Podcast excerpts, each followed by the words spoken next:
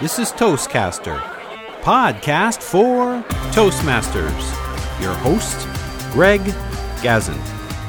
Episode 91 Enlightened Superachievers and Timeless Secrets of Influential Leaders with our guest, Corey Poirier. Hello, everybody, and welcome to the latest edition of Toastcaster, podcast for Toastmasters. We have a special guest here today. His name is Corey Poirier. He's a multi time TEDx speaker, having spoken at Canmore and UNB. He's also a sought after corporate and association speaker. Corey is also the host of the top rated Conversations with Passion radio show, founder of the speaking program, and he's been featured in multiple television specials. He's also a columnist with Entrepreneur and Forbes and has been featured on CBS, CTV, NBC, ABC, and is a Forbes Coaches Council member and one of the few leaders featured twice on the popular Entrepreneur on Fire show. Corey has also interviewed over 4,000 of the world's top leaders and enlightened superachievers. Corey has also spoken with the likes of Robin Sharma, Jack Canfield, Zig Ziglar, John Gray, John Maxwell, Stephen M. R. Covey, Arlene Dickinson, and many, many more. Corey is from Prince Edward Island, Canada, but is speaking to us this morning from Calgary, Alberta. Corey Poirier, welcome to the show. Oh, thank you so much, Greg. I am super stoked to be here. Just having a look at some of the things that you've done, I mean, it sounds like you yourself are an enlightened super achiever. you know, it's it's interesting. I guess I like to think that based on my definition, that I would sort of fall into the same category. The the follow up to that is that my definition of what I would call an enlightened super achiever, where sort of that name came from and what it means to me, it essentially whenever I was in sales back in the day, we used to talk about high achievers, and people saw them as those who achieved at the highest level, but sometimes they stepped over other people to get there, and they stepped on other people, and they they took shortcuts at the cost of others. Originally, when I started out as a speaker and started with that signature talk, I started saying high achievers. And I noticed that people's faces kind of had this little twitch or frown. And so I said, there's something there. I got to investigate that. And what I realized is they envisioned a high achiever as somebody who did anything at all costs, et cetera, et cetera. And so I ultimately evolved it to become enlightened superachievers. And what that meant to me, at least, was these are the people that are enlightened so they get it and they are the ones that typically will not only get to the top, but they'll actually pull other people up with them. They'll push other people ahead of them. So essentially, they're the ones that are giving back and paying it forward and trying to help other people become influencers or achievers at the same time. Uh, so you know, Zig Ziglar, who for years really, you know, his, his actually his motto was "See you at the top," and the idea was, how can I help you get to the top? You know somebody like a Jack Canfield who his his career has basically been about highlighting other people. If, if you think Chicken Soup for the Soul, all those stories highlighted others, and Jack got highlighted sort of just in the I guess we'll say supplementally or or by proxy, just essentially by default. That's an enlightened superachiever to me. Hopefully, I am in that same category. You know, I'm helping other people along the way and get to the top, and not just worried about myself. Well, you're talking about enlightened superachievers. How can you identify them? What are two or three things, perhaps, that you can say, hey, you know what? These people are enlightened superachievers.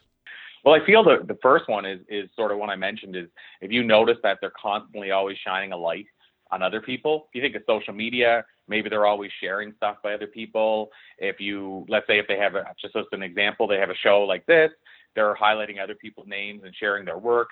They're maybe if they're a speaker, they're constantly saying, you know, you need to check out so and so, or here's a quote by so and so, or this is a great book by so and so. So they're they're constantly trying to make it about other people, not just themselves. And I guess the opposite of that is true. So if you notice that if they're constantly always saying, check out my new book, buy, buy, buy. This is a quote I think I came up with and and you know then they say that all the time or they just share quotes and never give credit and the name's always taken off so they sort of imply it's theirs you know obviously every now and then you don't know who a quote is and you might put that or you might say i think this is my own once but if you're doing that every day or just sharing a quote without credit that's kind of the opposite. So that would be the telltale to me that they're not an enlightened superachiever. And then i guess the other side is the you know you see that they're constantly striving to become a better version of themselves. So they're constantly always trying to grow to me, that's a, another sort of telltale. Uh, so if you see that they're maybe online, they're saying I attended so and so seminar and I learned this from it, or I, and I'm talking somebody even maybe that could be the highest of influencers and they're still attending other seminars, or maybe you see them at seminars taking notes, even though you know they're out speaking to thousands of people every year themselves. To me, Greg, it, it's all centered around what do they do? You know, what are they actually doing rather than what they say they're doing? And like I said, the biggest thing is, are they trying to become a better version of themselves by helping others get to the top and, you know, also getting themselves to the top? Can you pick out perhaps maybe one or two that you could share? Maybe something about maybe Robin Sharma or Jack Canfield or any of the other 3,998 plus people you spoke to? Yeah, for sure. Jack Canfield's a prime example of, of what I just mentioned about the always trying to learn. So Jack was on the show and he talked a little bit about the story. Another guest came on who happened to be at the seminar Jack was talking about and heard the he I guess he listened to the conversation before my interview with him, this other person, and he said, "Oh, I was actually there." But uh, and saw this, but basically Jack was at a Tony Robbins seminar I think it's 69 because it was just the year I interviewed him.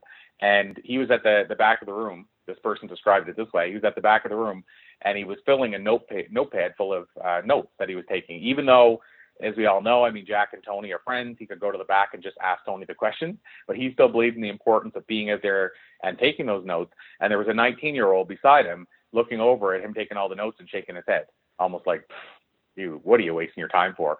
And the person said it was such a visual of this 69 year old who's literally impacting millions of people a year is still learning, still growing, still developing, and the person beside him at 19 who probably needs it more than Jack ever will at this stage is shaking his head saying, "Ah, you're a fool." To me, that's the prime example of the difference. Like a super enlightened superachiever is the person that still says, "I can always grow, learn, and develop." Uh, so that that would be one. Um, and then another example of somebody we interviewed who does this brilliantly is Bob Burg who uh, wrote The Go Giver and a bunch of other books related to go giving. And the idea is to uh, to give, to always be a giver. So instead of being instead of being a go getter, you know, which would be like a, a busy trying to get stuff done and achieve stuff, his premise and his book is a business fable about being a go getter. I mean, a go giver rather. Uh, so how can you have that same sort of hustle and grind for helping other people? And so the example with Bob is if you send a message, and you can test this by the way if you're listening. If you, uh, Bob said, let's say, put the quote up of his, and you share it, he'll go out of his way, either a private message or more likely on Twitter publicly, and thank you publicly for sharing that. So every time, pretty much, I, I mean, every time, not just myself, I've watched it. Anybody basically writes something about him or shares something or shares one of his quotes, he goes out of his way to thank them publicly on Twitter. And then he also he has a podcast and books, and he constantly is sharing insight from other speakers. To me, those are two prime examples. One that's taken the notes like crazy that I mentioned, the, the constant development and becoming the better version of yourself. And the other example is Bob trying to find a way to highlight others and make it about them rather than themselves. I was just thinking two things. One, I've seen that happen, or I've experienced that on Twitter, and I can't recall who it was. And I thought first thing I thought to myself is, where do they find the time if they're always so busy on the road? And the other thing I was just thinking about is someone at 19 just hasn't had enough time to have the experience to have learned things that perhaps people like Jack Canfield probably have forgotten many years ago. Absolutely. I, I would agree with that a thousand and two percent. Hundred, yeah, it's for sure. I, I've often wondered the same thing. The time I'm like, how does, for example, Bob Burg? I mean, I know how busy he is. How does he ever get the time? But it goes back to the point of you know if there's a will there's a way. He somehow seems to find the time at a, a time when most of us say there's not enough hours in the day. And of course i'm very grateful for you taking the time this morning bright and early on a very cold winter day to to speak with me. Now corey you've had the opportunity of meeting with some of the greatest minds out there great influencers interesting people and also as a toastmaster it's kind of interesting as well. You've also been successful really on both sides of the mic how did you get to where you are today? So here's the interesting part, Greg. You know, we always hear this idea of someone born with natural talent or the idea of the overnight success. And so in studying thousands upon thousands of essentially some of the world's, let's call them most talented high achievers, I've discovered another thing that people either ignore or don't know about, which I call it the non-talent factor. And really, it's it's not this big epiphany moment, but really the non-talent factor to me is they're putting in the hours behind the scenes before you ever see them put in an hour. And so when you finally see them, if they've been at the game, whatever the game is, for 10 years, you think they're just, they were naturally born that way. So the first thing is I would add is, and say is that I've been putting in the hours. I've been hustling, grinding it out, putting in the hours behind the scenes, you know, the 10,000 hour rule. I'm sure I put that into interviewing and into speaking and even close to putting that into stand up comedy, even though it was just a passion on the side. Really, the hours behind the scenes is, is what happened. I mean, there were a lot of happy accidents, but also a lot of misfires and missteps along the way that people just didn't see. So if they see me today on the stage, they say, "Wow, I wish I was that comfortable on the stage or natural on the stage." But it, there's nothing natural about it. It was a ton of work. It's just like when people say, "Oh, you're so lucky to meet so and so." You know, I don't mean it in a crude or a rude way, but the truth is, people don't realize there's a lot less luck and a lot more hustle involved than people realize. You know, David Suzuki, as a, an example, doing an interview with him took 18 months before, the, from the first day I reached out to the day we sat down for an interview, it took 18 months. So I don't know if you could say there's a lot of luck there. I think there's a lot of persistence there. The shorter answer, Greg, is that I put in the time, I put in the hustle. And the reason I believe, you know, with the non talent factor, why I believe it's significant as I boldly said, I just said it last week in a talk, that I believe there's Sidney Crosby's and Wayne Gretzky's out there that we'll never know existed because they haven't put in the time and the hustle. Yet, you know, we look at Sidney and Wayne and say they were just born with this natural talent, and of course they have a specific talent. You know, other people put in similar hours and not get to the same place. But Wayne, I mean, we all know the story of Walter having him out in the ice hockey rink playing at 6 a.m. in the morning doing drills. But a buddy of mine, Doug Shepard, who's an elite skating coach with Andrews Hockey Growth, they trained Sidney Crosby in the early years. And he told me about Sidney going in there, parents dropping him off before everybody got there, having a key, going in and unlocking and doing his drills around the rink before everybody else started. And it made me think of the, I forget which basketball player it is, but one of the basketball players over the years, it was kind of a mythic thing that he used to go and shoot a thousand. He had to sink it a thousand times, a thousand shots before the other guys got there, you know, before he actually started the actual training for the day again, that's a long answer to say, Greg. I really I've been putting in the grind, and so now people are seeing maybe some of the results of that. But that's really a matter of just keeping on plugging away at it. But I think that's good news because it tells people that if you're willing to become sort of a pit bull and not give up on what you're doing, anything's possible. It truly is. And, and you don't have to be born with a certain talent because my first time on radio being interviewed, I was covered in sweat. My first time doing stand up comedy, I told the jokes without the mic turned on, and then I was covered in sweat. My first time speaking, I almost passed out. Don't remember a word of what I said, and I was covered in sweat. so sweat's not an acronym for anything. It actually it actually means sweat. It actually means sweat, and and I battled through that for a long time. Oh, that's super. You and I met at a conference a couple of years ago, and I, I still remember how everything that you said had had resonated. This enlightened super achiever just stuck with me. Now, I know recently you were in Edmonton, and unfortunately, we did not get a chance to connect, even though we were both at the same location. You gave a presentation called Timeless Secrets of Influential Leaders. Now, we live in a life of constant change, but yet you're also saying that some of the secrets that you have are timeless? Yes, it's funny that last week I delivered that presentation, I think, four times in Edmonton uh, at different events it's become sort of a signature talk for me because of the fact that I put in this effort of interviewing people to learn what they do differently, uh, much like Napoleon Hill did in the 1930s. So I've been compared, I guess, just because I'm basically following a similar path, almost to Napoleon Hill as, as a modern day version, because I've been obsessed by interviewing people and learning what they do differently, which is essentially what he did with the book Think and Grow Rich. I, I bring him up and also I could even add in Dale Carnegie and How to Win Friends and Influence People, that great book, because the interesting part, Greg, when I talk about timeless, often it's hard to prove what you're sharing, but the proof of that is that book was written in 1936. A lot of my findings, not all of them, but a lot of my findings are very mirror or carbon copy to what Napoleon Hill found in almost 100 years ago at this point. I think it's fair to say these are timeless because Napoleon Hill talked about how at that time, you know, hundreds of years ago, people were practicing them. So, yeah, absolutely, they're timeless in that way, and I, will call them fundamental principles in the extent that they work during recessions, they work during any time, they work during any society, and at the same time, I've also discovered modern ones that Napoleon Hill simply couldn't have discovered because the time was different. So, you know, the example with that one would be relation to technology. So I've discovered that the the top thought leaders today, the top influencers, they have this innate ability to go all in with the person they're in front of at the time. At a time when, you know, if we talk about Edmonton, at a time when people are walking down Jasper Ave, at some point today, we're walking into a garbage can because they haven't looked up from their phone for an hour. I guess that's a very, I'm going to say it's a secret because most people are doing it. It's not necessarily a secret because people don't know it. It's a secret because people are practicing it. And that, and what I'm getting at with that secret is the ability to go all in with one thing at a time. So we could call it single tasking, but they have the ability to avoid the distraction and say, I'm with my phone now, so I'm not going to try to talk to people. And once I'm done with my phone, I'm with the person. I'm not going to try to grab my phone and text or whatever it might be. That's an example of something Napoleon Hill probably wouldn't have been looking for because the times were different. You know, we didn't have the type of distractions we do today. I mean, there will always be distractions, but they weren't the same extent and probably not to the same intensity level. So, yeah, so the, the fundamental and timeless secrets, again, I believe that they are timeless because they've been working for hundreds and hundreds, well, obviously way more than that, but let's just go hundreds and hundreds of years that we know for sure. And then, like I said, there's ones that are modern, like the ability to focus and go all in. And I would say that in a 100 years' time, I mean, we don't know where things are going to be, but there's a good chance that that'll still be an important trait. You know, and, and actually probably even more important because the distractions aren't slowing down. I heard a study recently that all the information online, this was through CBC, they said all the information online is doubling now every 12 months.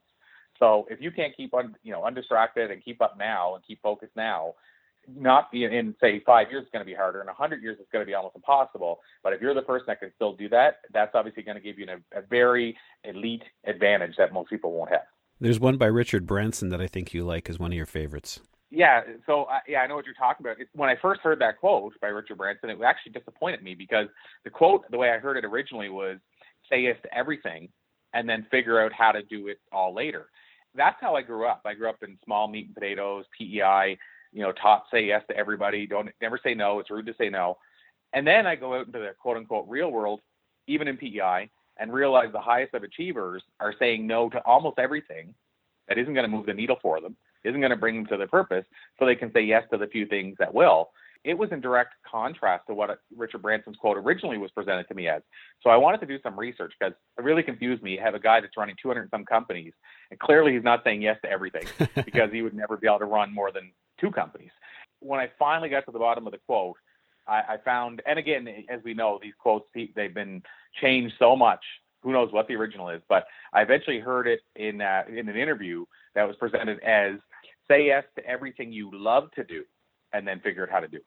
So the key words extra there are "love to do," and that backed up what I've been talking about, which is say no to the things that basically you don't love or aren't going to move the needle or aren't going to help you get to where you're going. So you can say yes to the few things that will which would be the love to do. But then richard branson's quote made more sense to me and then i loved it all the more. So and and probably it became a I, I developed a, a soft spot for it because it was a quote that you know at first i thought i didn't like and went against everything i'd learned and then all of a sudden it even amplified everything I'd learned. So yeah, great, great, uh, great grab. That's a beautiful segue into my next point was about talking a little bit about your brand new book that is just come out, the book of why and how discover the timeless secrets to meaningful success and abundance. Tell us a little bit about the book. Happy to. This book has, you know, I talked about, you know, how did it all happen, and I talked about the grind and all the years it takes to do something. And this book, I guess, mirrors that as well, or echoes that too, in the sense that the book was a long time in the making. If I go years, I would say I, at least it started four years ago. Uh, in terms of how much work has been put into it, since I reference and go through stories about people I've interviewed and what I learned from them, going dating back almost 10 years and then on top of that, include 400 quotes by thought leaders in the book, including yourself. And that's 10% roughly of the interviews I've done. The, you know, if you think about that, that means that this book has been thousands and literally thousands of hours in the making overall. If you take every angle at it. The premise behind it, though, Greg, uh, the bonus quotes was a matter of me saying I want to be able to share quotes of people that, and here's the goal with them, that each one of these quotes has the potential to transform and change a life. Like I thought, imagine if you can have a book where not even the core book, just the bonus section, you know, has 400 potentials to transform a life. To me, that was, you know, I hadn't seen that in a book really in a big way. Then on top of that, I said, well, now let's layer it with the core book, which is basically three sections. And the first section is around how do you find your why or your calling or your purpose? And that's the most common question I get these days is how can I find my passion? And you know, when they say that, I translate that into any of those other terms like finding your calling, your purpose, your why. So how do I find my passion is a big question. So I said, well, let's dedicate the core main first section of the book to that. Uh, and then the second section is uh, around the idea of these timeless secrets. You know, so now that you know what your passion is, how do you practice these timeless secrets and, and carry out what you've learned about your passion? So in other words, let's just say as an example, speaking was your passion. Then now how do I use these timeless secrets, like let's say continuous learning, you know, constantly self feeding your mind, or this what I mentioned about going all in and being focused. How do I now learn that? How do I apply that to my passion? So that's section two. And then the third section is now how do I do all this in a meaningful way? So how do I do this in an enlightened way, if we want to go there, and actually do it in a way that has meaning bigger than just I'm trying to make money or run a business? So that's the core book. Where is it available currently? I, I'd be remiss and I guess even say foolish to to not have the book on Amazon. So obviously after launch. So what I did do originally, and I think you know you knew about this, Greg, and quite a few people knew about this, but mostly within my core network. But we released it first on Kickstarter with a crowdfunding campaign. And I had seen one other thought leader do that, and I said I want to try this because not not many people are doing it. And it also tells you uh, the viability of the book. You know, if you do it as a crowdfunding, there's nothing more pure than that. Asking people to support their book before it's even available in stores or online. And then the second round, which is now the newest way we've released it, the new launch is Amazon as a Kindle and a print version. Eventually, and I don't want to put a timeline on this and paint myself into a corner, but eventually it'll make its way into bookstores, libraries, that type of thing. Uh, but I wanted to take it at phases so I could be really laser focused. So right now, the newest way to get it is Amazon. Uh, but another easy shortcut is if you go to thebookofwhy.com, and that's all spelled out. So thebookofwhy.com. Right on that page is actually it'll forward you to the Amazon page. So right on that page, you can actually grab a copy there. Okay, we'll put that in the show notes. You know, you've been referred to as the common day or the modern day Napoleon Hill, and I'm thinking you're more like the a passionate energizer bunny. it's like, oh no, I just said uh, I said I'll take that. I have to ask this question: with all that you do, what do you do to stay balanced? This is just a two-part answer to this because on one hand, it depends. Now, listener listening, because this is another thing I talk about often. I get this question a lot in terms of not that exact question, but the question of how can I, you know, I want to be balanced. And so I always get people to define if they're asking me directly one on one, or sometimes even in a, in a, a, session, whether a seminar or a talk, what do you mean by balance? Unfortunately, a lot of people mean, you know, I want to have let's let's call it 50 a scale like 50 50 i want to be just as equally balanced in my personal life as my professional life. Sadly to i don't want to shatter any dreams but the interviews i've done the highest of achievers who by the way are among some of the uh, happiest people i've met most fulfilled and are also impacting a lot of lives. So when i say highly successful, I'm not talking material wealth or money. These people, typically speaking, they get that there's no 50 50 balance. I haven't come across one yet. I have not literally come across one that has that 50 50 balance. Uh, so, first of all, if you're shooting for equal scales of I want my work life to end here, my, my business life to end there, if you're also wanting to impact a lot of lives and you know sort of be at the top in terms of achievement and be an influencer to other people, it's going to be hard to do because again, I haven't seen it yet. But when we talk about balance, then I go to the other side. If you put the right definition on balance, so maybe for me that means I want to have a smile on my face all day. I want to wake up in the morning and go to bed at night doing what I love, spending time with people I love. If you call that balance, then to me, how do you get it? Well, first of all, you find your passion if you haven't yet, and we all have a passion. Uh, and I don't even, when I say find, it's kind of a misnomer because I think we uncover it. I think it's inside. So we have to peel ourselves like a, an onion to get to it. So I would say finding your passion that you can carry over into personal and professional life, to me, that's as close to balance as you can get. Then when you're working, quote unquote, you're not really doing what we call traditionally work. You're, you're literally have a smile on your face. You don't get tired because you're not doing the traditional work. You know, and work for most people, work is the stuff that's hard to do, stuff that they don't want to be doing, but they do it anyway to pay the bills. But if you can find something that you love doing and you would do for free, even though hopefully you're not. But if you can do that and at the same time carry that passion and enthusiasm carries over into your personal life, then to me, that's as close to balance as you're going to get. And that's what I found years ago. I found a sweet spot where my personal and professional lives constantly intertwine because I don't separate the two. I love what I do. Let's say we'll call it work. I love what I do to sort of advance my cause of impacting lives. And at the same time, I love being with my family. And the two of them, every now and then intersperse, and every now and then I keep them separate. But either way, I'm always doing stuff that puts a smile on my face. So that to me is where balance happens. The moment those words came out of my mouth, I'm thinking, no, no, that wasn't the question I really wanted to ask. It sounded too cliche. I, I was thinking more along the lines of how does he keep it all together? And I think you've answered it passion. Yes. What I've discovered is there's truly, truly we hear this idea there's not enough hours in the day. I'm not egocentric enough to say I'm proving there is, but I'm certainly juggling a lot more than I know a lot of people are that are maxed out. At the same time, I'm, I have the opportunity, a unique opportunity to interview people that are juggling 20 times more than most and are still have a smile on their face. They still have time to go practice yoga and even do it in a public setting where they have to drive to get there and all that kind of stuff. Raise kids, the whole nine yards. I mean, I have um, as you know, Greg, I have a, a six month old. He's actually seven months today. So that adds a whole new dimension to my life. It's not like I dropped off five things that I love doing because of it. So I, first of all, I believe there's enough hours in the day. And I believe if you find your passion, you'll find a way. However, I'll add in that I certainly have a, a system for both keeping track of everything, a system for shortcutting stuff so I can get more stuff done quicker.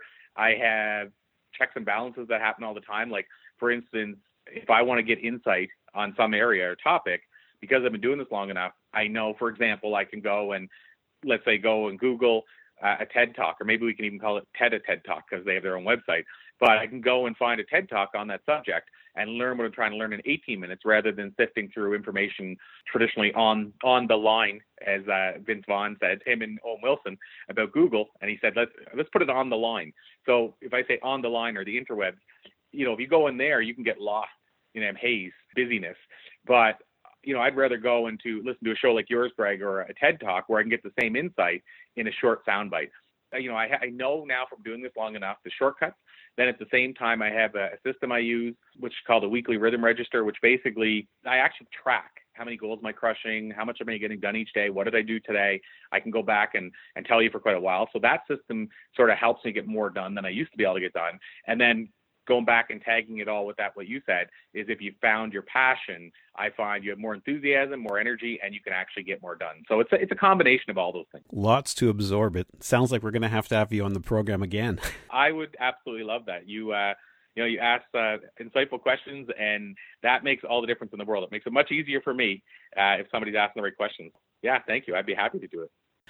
That's awesome we spoke about a lot of things. We talked about you. We talked about enlightened superachievers. We talked about the timeless secrets of influential leaders. We also talked about your brand new book, The Book of Why and How.